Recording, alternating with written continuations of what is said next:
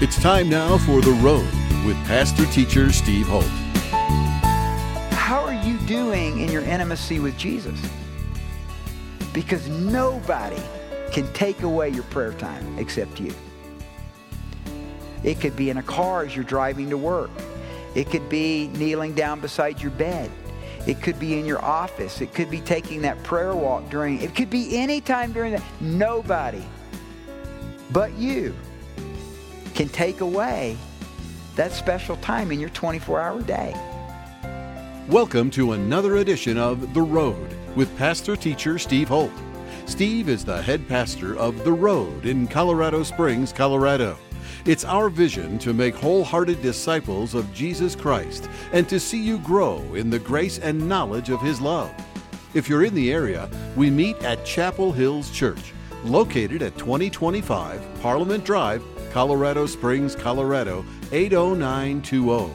You can go to our website at theroad.org for service times. That's theroad.org. Here now with today's message is pastor teacher Steve Holt. I want to talk about prayer tonight. Liz and I really got introduced into prayer. I mean, we always prayed. I used to cut my I cut my teeth on a guy named Leonard Ravenhill. Anybody heard of Leonard Ravenhill? Okay, talk about a guy that could make you, nobody could make you feel more guilty about your walk with God than Leonard Ravenhill. And I don't know why I was obsessed with Leonard Ravenhill, but I guess because I'd been an athlete and I'd gotten saved and I wanted to be radically committed to Jesus. And I, and I just looked around at all these flimsy Christians and I just felt, you know, I don't want to be like them. You know, I want to be on fire. And so someone handed me a Leonard Ravenhill book. And as you read it, it's like basically said, you know, you, you only pray an hour a day. I mean, what's your problem? We'd have revival in America if the church would fast and pray, you know, 360 out of 365 days out of the year. I was like, yes, my kind of guy. Kind of Olympics for prayer and stuff. You know, you could make the, you get a gold medal if you read Leonard Ravenhill. So I, so we prayed and we, and I grew up in a ministry with Campus Crusade at University of Georgia where we prayed. But really, where I learned to pray and where Liz and I learned to pray together was in Japan. And Japan was a hard place. And we would come together every Monday morning and we'd pray for hours as a staff team. And then we'd go out on the campuses. And we had all night prayers. I used to hate those. It's like, it was just brutal. And we did it all wrong because we were trying to do it like Koreans do. And Koreans are weird people. I mean, they really are. They're so zealous for the Lord, it just makes you feel like trash. And I, I, can't explain it except if any of you guys are into bodybuilding or you're around people who work out a lot and then they want you to work out with them and they just go hard for like like 100 hours you know and you're in there and you can barely like do you know 25 pound dumbbells and they're doing like 75 like 150 times. Like I, the other day i looked in i was just looking up like exercises for over 50 people you know? So I, that's me okay? So i looked that up and it's and it's like they take you to this youtube. Seriously guys the dude is cut I mean, the, the guy is, is ripped and he's like 100 or something. And he's just like, uh, uh, uh. and it's like 75 pound dumbbells. He's ripped and he's doing it. And he's like 62. And, and he never ends. It never stops. He just keeps doing it, and that's what you're watching. And I, am thinking, okay, at some point he's going to drop them, and he's going to go. And it's like it says something like 62 year old doing curls. And I looked at the bottom, and it's an eight minute YouTube, and he never stops. I zoomed ahead, I checked. And I, this is not motivating, not motivating at all.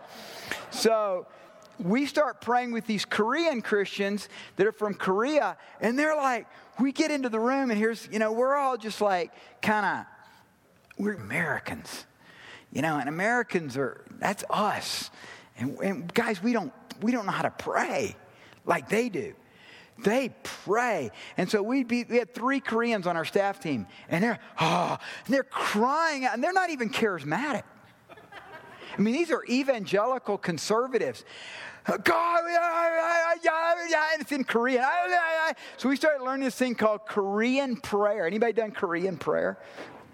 Korean prayer is where you scream as loud as you can in your own voice for hours. And that's, and it's like God's deaf. Seriously, it's like God's deaf. And so, and so I remember thinking, God's not dead. I, I really believe that. But I don't believe God is deaf either. You know, and so it was hard. So we cut our teeth on that and we saw miracles. I mean, I could go on for hours about all the miracles we saw God do because we prayed. And I believe, I believe we were just kind of swept into this prayer faith of these Koreans and they inspired me. It's like being, how many of you ever been in an African American charismatic church? Oh, man, that'll make the hair lift up on the back of your head for a week. And I've, I've never heard better preaching. And I, and I was a part of that. You guys know, in one summer in Watts, LA, for the whole summer, we were, we were in, in the African American community, and uh, Liz and I, and we were in a, with, living with an African American family, and we were in there in the church, three hour services. But when you get around our black brothers and sisters in worship, it's passionate, and it's powerful, and it's zealous. I love that. So we cut our teeth on prayer, and then came back to the States with what we'd experienced with the Koreans. And we went over to Korea and we were at Cho Yonggi's church, which is the largest church in the world. And we prayed with those Korean believers, hundreds of them at times. And it was, it was powerful. I want you to turn your Bibles to Mark chapter 11. And a, there's a situation that's very, very interesting in the life of Jesus in Jerusalem. At the holiest place on the earth, during the most holy festival of the year for the Jews. The holiest place of the earth, during the most holy festival of the year, we see Jesus do something that gives us an insight into his heart and his mission for the church. And we can't miss this. At the road less traveled, we, we call ourselves the road. God gave us the title, the road, for the seven words he gave us, the road less traveled, when we were seeking him about planting a church. And, and this is a road less traveled in the American church, what Jesus is about to do. And in many parts of the world, this is, this is the bread and butter of the church. They build their churches this way.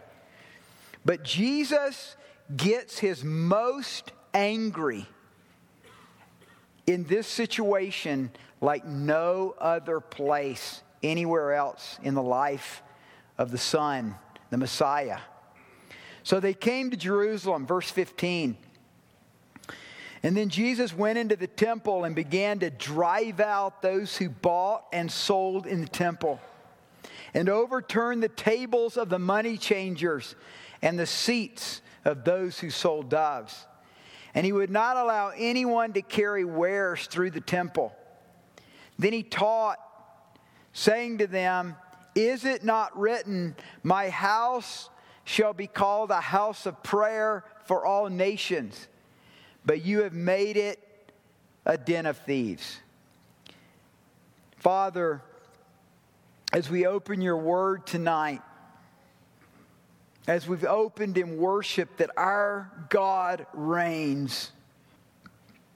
We ask you, Lord, to reign in this place, to rule in this sanctuary, to come, Lord, and may you anoint this message for your honor, for your glory, and for the equipping of the saints. Father, we love your word.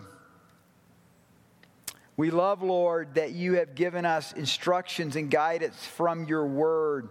It is inerrant, it is infallible. God, speak to us about what you're saying to the road in this time, in the 21st century, as we look at our world in need of the gospel, but also our own country struggling to figure out who she is. Father, we of the church are called to pray and to seek your face. And so, Father, anoint this time together in the name of the Father, Son, and Holy Spirit. Amen.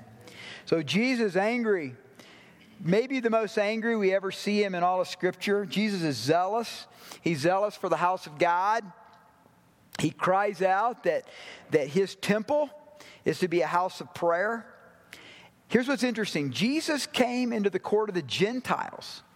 Okay, so he didn't go into the holy place. He wasn't allowed to. He wasn't allowed to go into the Holy of Holies. Only the priests could do that. He went into the outer court. And the outer court is called the court of the Gentiles. And the, the, the, court of the Gentiles was set up when the Jews came back from their captivity in Babylon, because as they came back and, and were repairing the temple, many non Jews wanted to follow the one true God. And so they set up a court of the Gentiles, which was a place for those who were non Jews to come and hear the gospel and worship and be a part of the sacrifice. So this is that outer court. But as the, as the years went by and as the generations had passed by, the Jews figured out well, this is actually a better place than ever to sell our doves and our cattle and our sheep for sacrifices. And so instead of it being a place that had been dedicated as the court of the Gentiles, that, that's what he means prayer for all nations. In other words, a place where the nations can come, the Perizzites and the Jebusites and the Canaanites, they could come and learn about the one true God. They had replaced it as a marketplace. And so they're buying and they're selling and they're making a lot of dough. They're making a lot of money there. And so the best businessmen in the world are still Jews.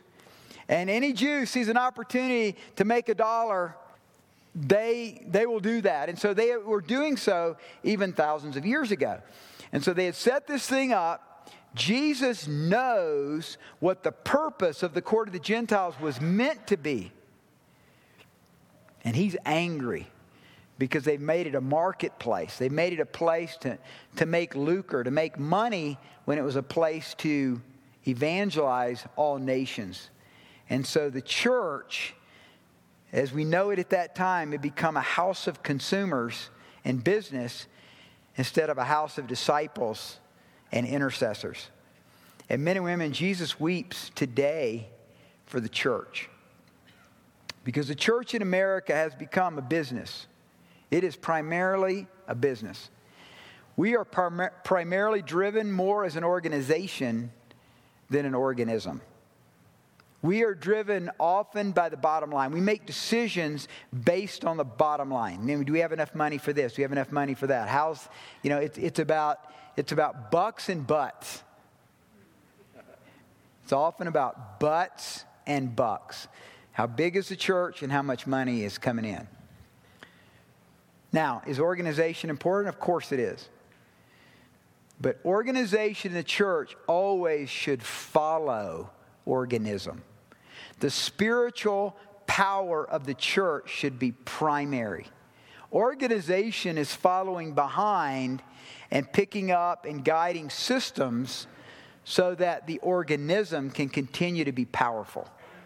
Because you, you know, you, you've been in places where there's no organization and it's chaos. God calls us to organization, but not primary not primary. And so, this court of the Gentiles, which was meant to be an organism of the power of the gospel, the word and the spirit being released with signs and wonders, had become a place where it's just a marketplace. And Jesus is ticked. And I believe Jesus is weeping over the church today. Jesus weeps over the church today because we've let organization overtake organism. And so he cries out. And in one passage, because we believe there's two times that Jesus actually cleared the temple in Jerusalem at the beginning of his ministry, near the end of his ministry. In the, in the second time that he comes through and, and uh, with a whip and begins to drive the money change, because nothing changed the first time. So they went, oh. And everybody like freaked out and they go after Jesus and he escapes in the crowd, but it didn't change anything. And so when he comes back to Jerusalem, it's the same as it was before. And so he comes in. And that, in that passage, they quote from the Old Testament, say, the, the, the zeal of the Lord, the passion of the Lord has consumed him. Jesus is consumed with a passion and a fire for the Lord. So Jesus' heart is the heart of God. Don't miss this. Don't miss the passion just to hear the message. So when he speaks of the fact that the, my house shall be called a house of prayer for all nations, but you have made it a den of thieves, this is said passionately, zealously, like we were last Sunday afternoon. I don't know about your house, but I know about my house. And it was not a group of people that were just sitting there like we are right now, dutifully just watching the TV set. Oh, he scored a touchdown. Yay. Yay. We were, if you're, I mean, if you're really from Colorado, if you love our state, you were out of control. Right, Chad? No, no comment over here. I told Chad he's never, ever invited into my home again. no, I, would say one of my second favorite, third favorite teams is, is, the Kansas City Chiefs because of your quarterback. I love that guy. Um, but not when they meet the Broncos. So don't miss the zeal here. Don't miss the passion here. What are you zealous about? What are you in your own life passionate about? What gets you up in the morning? What do you find yourself thinking about, dwelling on? What makes you angry? I'll tell you, for me, it's not prayer. And many times, it's not the Lord. I hate to say. What is it, though? God gave us our emotions. And I know this that as we draw closer to the flame, we get burned. And when we get closer to the flame, we start to feel the heat. And Jesus, more than any other human being, because he was a human being and God, was, was the closest to the things of the Lord. So, this is a picture of the heart of God. And so, as we go into 24 hour prayer, let's be honest. And let's just be honest and say, we're not as zealous as God would want us to be. I heard a speaker many years ago say this you can be as close to God as you want to be. What a profound statement. Really, a nationally prophetically gifted guy that, that just went through hell and back with the way he was treated in the church. But I'll never forget that. He was speaking at the Anaheim Vineyard. And he said, You can be as close to God as you want to be. And here was the context this guy, uh, probably one of those anointed prophetic uh, men at the time, this would be in the early 90s. Late 80s, early 90s, and people would come up to him and they wanted a word from God and they wanted him to give it, they wanted him to lay hands on him, give him a word from God. And he got so tired of it that he finally just took his Bible, this one lady was just harassing him, and he just said, you want a word from God? I will give you 66 books that have a word of the Lord for you. And just gave her the Bible. And, and then she said, Oh, well, thank you. And then ran off with his Bible. I never saw it again. So, men and women, we at the road can be as close to God as we desire to be. I want to give you three thoughts on prayer.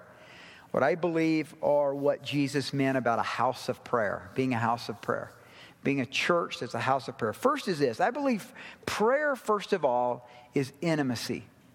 At its core, prayer is a love intimacy with God. It's where we come And I, and I do differentiate. I, I, I you know, I've listened to uh, Michael W. Smith. I've listened to other uh, worship artists kind of talk about worship prayer as prayer worship. And I, and I like that. I mean, it is true that we pray sometimes in our worship, but I do make a distinction. I do believe that worship is worship, and worship is, is a focus on the Lord through song through a lifestyle, through the way we live our lives with integrity. That's all worship. But when I speak of song worship, I see that as distinct from prayer. That's what we call it harp and bowl. When we come in, we're going to worship. And it is a part of our prayers to worship, but it does say that it's like incense, the prayers of the saints. It doesn't say the worship of the saints. And so worship is different. So prayer is when we're communicating in our own words to the Lord and then listening for his voice. Prayer is our communication with Jesus, our communication in the Spirit with our own words, not reciting prayers. I think reciting prayers has its place, but I'm not, I'm not primarily focused on that right now because that tends to be too religious for me. But and I'm not against it. So don't hear me. I'm, I'm not against it. I'm just saying that prayer at the intimate level is your words speaking to the Lord, crying out to Him, calling out to Him. You know why I say that? Because I compare it to marriage. Can you imagine getting up in the morning and, and Liz is there, and then I tell her, Liz, I love you, and I've always loved you since the first day we got married. And then would you read this part here? She goes, Yes, me too. Thank you. And then I go, and because of that, I confess to you that all that I have is yours. Okay, then could you, could you read that part? I mean, I, am not against th- those kind of prayers, but remember, remember that most of the recited prayers and prayers that, that came that way are from the ancient church. And it was done because people were illiterate people were illiterate at that time, and so they memorized those prayers because they didn't know how to pray, and there was so much ignorance because so few had the Bible in their own vernacular. It was in Latin in most of the church at that time. In the Roman church, it was in Latin. And it was in Greek in the Eastern church. That's how they learned. Well, this we, we have English Bibles, gang. We can most of us can read here. So we don't have to have that Rather, how are you doing in your intimacy with Jesus? Because nobody can take away your prayer time except you. It could be in a car as you're driving to work. It could be kneeling down beside your bed. It could be in your office. It could be taking that prayer walk during, it could be any time during that. Nobody but you can take away that special time in your 24 hour day. So, first of all, prayer is intimacy. It's you sharing your heart with the Lord, and then it's also listening. Now, this isn't a, this isn't a seminar on prayer, so I'm not going to go into the detail of that. But it's you also hearing from God. And I believe the main way we hear from God is from His Word. So, secondly, prayer, first of all, prayer is a love, intimate relationship. But second, and don't miss this, really important because this is largely what we're going to do in our 24 hour war room. Prayer is contending in the Spirit for the coming of the kingdom of God.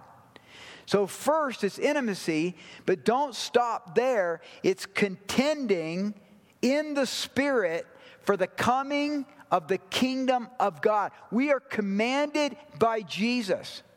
Our Father, who art in heaven, hallowed be thy name. Thy kingdom come. Thy will be done on earth as it is in heaven. That's contending, folks. If you watched boxing, I grew up in the South, and we used to watch boxing at the Forum out of LA. And my brother and I would watch these boxing matches, and then we'd go and beat each other up in the living room, in the uh, uh, den. And one time we were, we were at it, and my, and my brother took a swing at me, and I, we, had, we had gloves on. Okay, we were wearing gloves. And I ducked, and he hit the aquarium 50 gallons boom, all over the floor, kissy fish. uh, angelfish flopping everywhere, and we had a cat. And like $150 worth of fish were eaten up in like five minutes. That was not a good day for mom and David. Why did you duck? Well, he's going to hit me, mom. Oh, that's a good point. So, boxing, we talk about a contender. So, what's a contender? Someone who's contending, someone who's battling. So, that's battling prayer. And when we go into the war room, you may not know how, but you might be the hour we're, we're praying on business. And in business, we're praying for God to raise up godly men who are entrepreneurs, that they would be raised up so that they make an impact in the business world. And we're going to contend for that. And maybe you pick the hour it's on government, and we're going to be praying for. We just lost um, one of our Supreme Court justices today who died, uh, um, Scalia.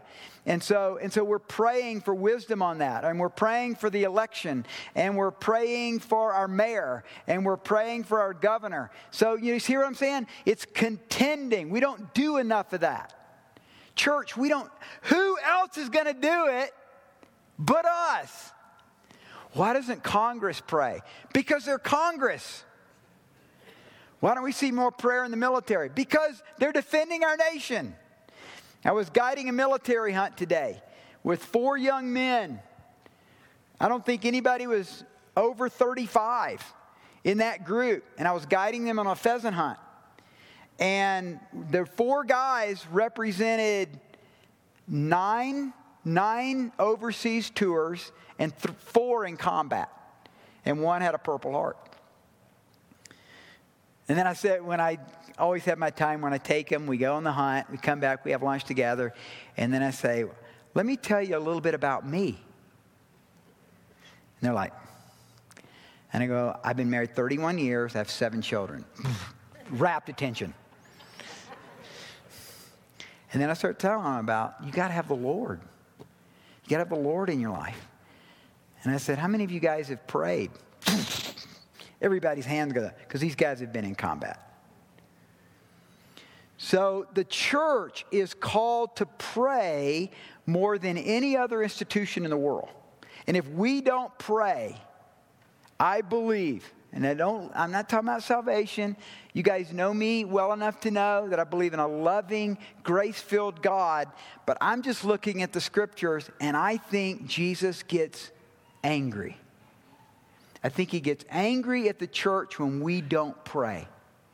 And I wonder, I wonder sometimes, Liz and I talk about this all the time, wonder what God would do in the Holt family if we were more contenders in prayer, financially, with our kids, in the church, in our health. I mean, we're so quick to just run to a doctor. Well, we're not really, but there was a time where, I mean, you run to doctors for everything, you know? Right? Or at least you go into that medicine shelf, right? To begin, and I'm not saying, I'm not, by the way, I think doctors are cool. I, they really, I really do. Um, but what I'm saying is, we run to the natural route rather than the supernatural route too quickly. And so, to be men and women that go to God and ask God for miracles and believe God for healing and believe God do stuff in our businesses, what would God do if we went after the Lord that way? So it's, it's contending. Thy kingdom come, thy will be done. So, first, it's intimacy. Second, it's contending. And then, thirdly, the scriptures say, the New Testament tells us, prayer is building up our holy faith as we focus our prayers. And so Jude 120 says, "But you beloved, building yourself up on your most holy faith, praying in the Spirit." So so prayer builds your faith, church. You say, "Well, I don't have enough faith for that." Pray.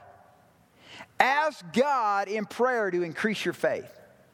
Ask God in prayer to get increase your faith for situations in your business, for, for situations in your family. You see, when, when we pray, the scriptures say he actually builds up your inner man. He builds up your inner woman. He, he makes you a warrior when you pray. He builds you. Up. You're not a warrior going in, you can be a warrior coming out. You may not be a warrior going in, but you'll be a warrior as you pray. And, and that only comes through practice, that only comes through momentum. And so, and so, you know, you look at some of the situation in our nation right now and where we're at. We, we're living off the fumes of the saints that went before us that really prayed and contended. We're, we're living off the momentum of the past. Our, our, fathers, our forefathers before us who sacrificed so much to make this such a free nation, we have to take the mantle again. It's a relay race, gang. It's a relay race. And so we, we've been given this mantle in the 21st century, and I'm calling it a flame of prayer. A flame of prayer that's intimacy, it's contending, and it builds up your faith. And we're called to that, and it's an exciting thing. So you guys know the story. We, we recently covered it, Matthew 17, 17, where Jesus comes. He's, he's been transfigured on the mountain. He comes back. His disciples have been trying to cast out that demon. They can't cast out the demon. And then Jesus comes and he casts out the demon. But if you, if you remember what Jesus says, I think it's, it's enlightening. Not only to the fact that he says this kind only comes out through fasting and prayer. So that means there's demons, you guys, Listen, there's demons that cannot leave your family, will not leave your life, will not leave your marriage unless you'll fast and pray and break the power of the oppressor over your, your home or your family or your business. Some of you are in financial dire straits. You're doing, listen, you're doing everything right. You're doing everything right as far as your business. I'm not saying I'm not saying saying everybody here is. I'm just saying some of you are. You're doing everything right, but actually there's a demonic stronghold over this area of your life. And if you'll fast, if you ask God to fast and pray, it'll break the power of that demon, and suddenly blessings will pour into your life. There's no other explanation for Matthew 17, that passage. But here's what Jesus says when he comes back. He goes, So he said, Look, we've been trying to cast out this demon, we can't get out. And then Jesus answered and said, Oh, faithless and perverse generation. This is loving Jesus. This is Sunday school Jesus, who looks like a surfer boy from LA. You know, with his beautiful surfer hair, and he's holding a lamb, staff. All, let all the children come to me, you know, little kids, all different colors, you know, all on his lap. This is Jesus. This is what he actually said. Oh, faithless and perverse generation. How would you like if Jesus came in and he said to the road, You guys are faithless and you're perverse? He said it to his disciples. He doesn't have a lot of followers right now. In Matthew 17, everybody's ditching him. He's only got like 12 guys, and we already know what one of them's like. So he's really only got 11. Wouldn't you be a little nicer to them? This is all you've got, dude. I mean, there's Boy Scout troops that are bigger than your group. And you're going to build a worldwide movement with this group, and then you're calling them faithless and perverse? That's no way to win friends and influence people. And then he says, How long am I going to bear with you? How long do I have to hang out with you guys? You guys never get it. Okay, bring him here to me. He didn't say, Bring him here to me. He said, Bring him here to me. And then he cast out the demon. And they said, Why couldn't we do it? And he says this in verse 20 because of your unbelief. So, men and women, when we go into prayer, God really wants to increase our faith. And something's going to happen in two weeks. When we go into 24 hour war room, You may come for just one hour and that's it. Or you're going to be a part of the corporate and you're going to do one hour and you're going to come back to the next corporate on Sunday. And God's going to build up your faith. And here's what I want you to do I'm going to, I'm going to challenge all of us in the one hours of prayer. It's where we're going to do it. Is that there's going to be the worship and then we're going to have time where it's just the music's playing and you're going to spend time with the Lord. And when you come into that prayer room, and we're going to pray over that room, it's going to be anointed by the Lord. When you come in here, God's going to speak some stuff to some of you guys.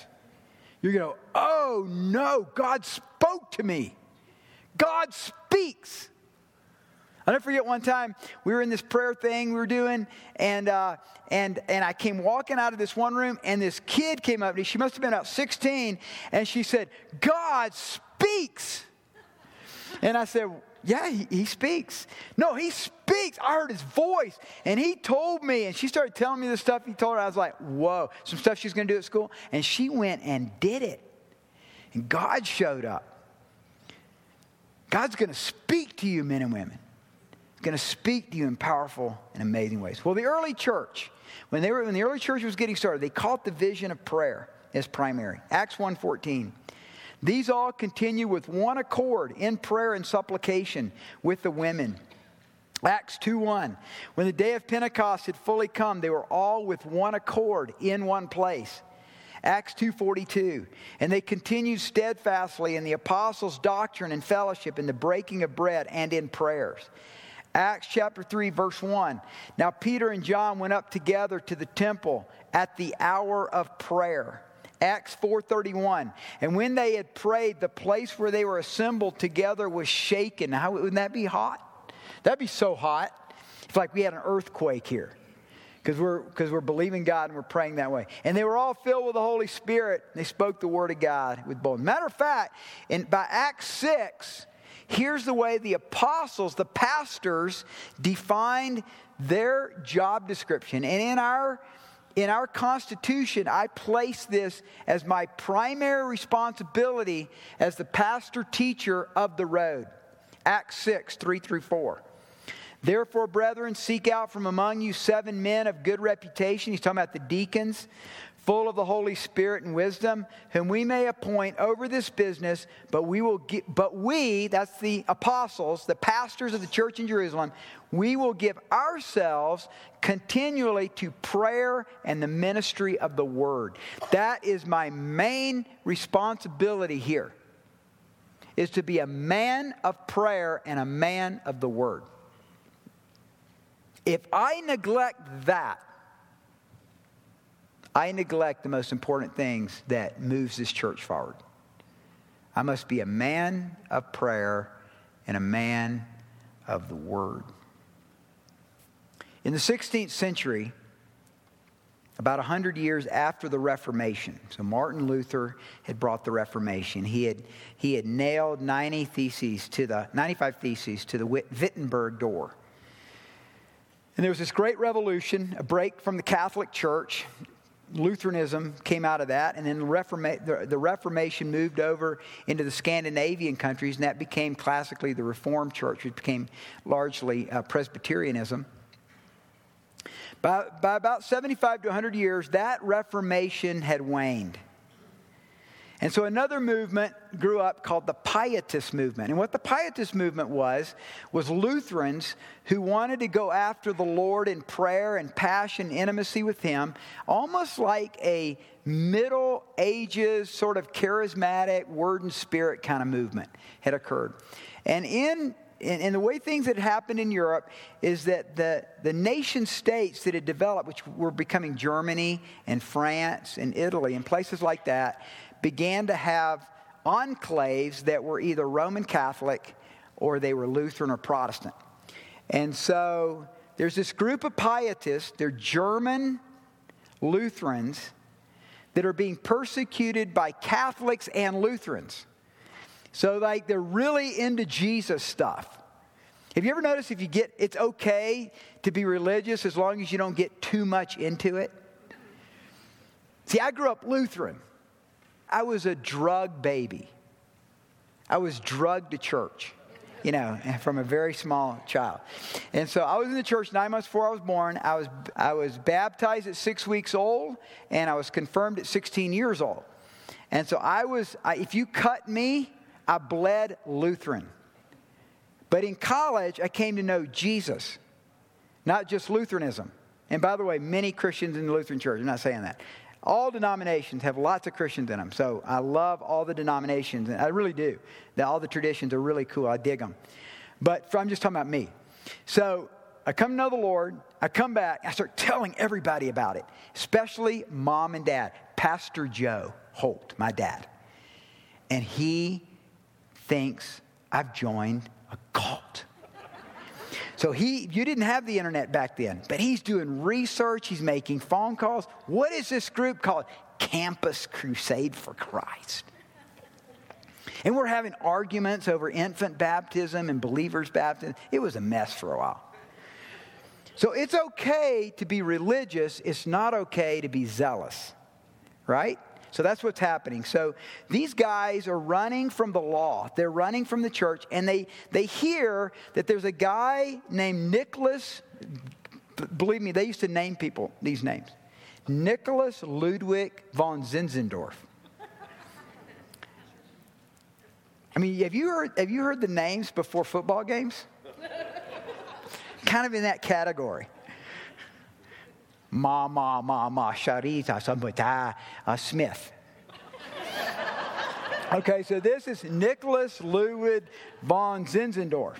And he's a wealthy German who really loves the Lord. And he and back then what you did if you were noble is you bought cities. So he bought a town and he named it Herrnhut, which means the Lord's watch. And he wanted it to be a place where this group of Lutherans and Pietists could come, and they were called Moravians because they were from Moravia. And so the Moravians came, and in the summer of 1727, a great revival broke out. And the Moravians began to confess their sins and reconcile with all these issues and problems of disunity that they had within their group. And on August 5th, they started their first night watch. And what that meant is on August 5th, they came together and they just waited on the Lord and they cried out to God. And the days that followed were marked by a great outpouring of the Holy Spirit, even among the children, which manifested in emotional, ecstatic prayer and singing and worship. On August 13, 1727, these corporate meetings came to a climax, and the entire community which had been called together for the celebration of Holy Communion, came together in brokenness and tears. Several groups began to call themselves bands and had them already started doing night watch prayer meetings. Now, Count Zinzendorf joins them as they worship the Lord. And in one of these corporate prayer meetings, Count Zinzendorf felt the Holy Spirit highlighting Leviticus 6:13 to him. Jot that down. Leviticus 6:13 because this is important for some of you who come out of mainline denominations. Here's what it says. Fire shall be kept burning continually on the altar. It is never to go out. How many of you came out of churches where when you walked into the sanctuary anytime during the week, not just on Sunday, but anytime during the week, there was a large, usually like a chain, coming down with a perpetual lighted candle. Some of you remember that? In the Lutheran church, we had that. That's what that, that's what that comes from, is that passage. This, this idea of, it's the idea of the presence of the Lord always there. Well, for Zinzendorf, he took that to mean a word from the Lord that there would be a move of God where 24 hours of the day, Seven days a week, there would be worship and prayer going up to the Lord continually. That would be the flame. And so a team was put together of 24 men and 24 women, each one of them praying one hour a day together, a man and a woman together, coming together. So, so it was 24 hours a day, seven days a week, and for the next 100 years. And what was birthed was one of the greatest prayer, worship movements and missionary movements the world has ever seen. And so, men and women, we're talking about one night of coming together. And I'd say we're testing God in this.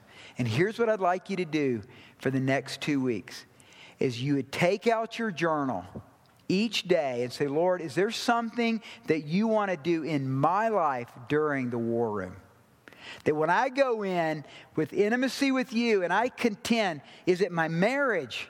Is it my relationship with you, my personal relationship with you? Is it my prayer life? Is it my Bible study life? Is it my business? Is it my porn? Is it my anger? Is it my shame? Is it my envy? Some of us are walking with such a burden of shame, and the Lord wants to start to break it off and set us free. Because there'll be, there'll be time for that at each of the prayer times, the time for you to personally deal with stuff in your life. And then we're going to contend for our nation, and we're going to contend for our city. We're going to contend for God to do a great work. So here are the seven mountains of influence. We're going to pray over these seven mountains during the 24 hours of prayer. I think we have a PowerPoint of that. So the seven mountains of influence that were, uh, I think it was um, Abraham Kuyper, former prime minister of Norway, I believe, or no, of Holland. And he talked about the seven mountains of influence that, that move society and culture forward. The church, we're going to, we'll have an hour three times because there's three times seven, 21 hours. So, three times we'll pray for the church, family and marriage, education, business, media, arts, and entertainment. And I would probably throw in sports in that, military, and then government.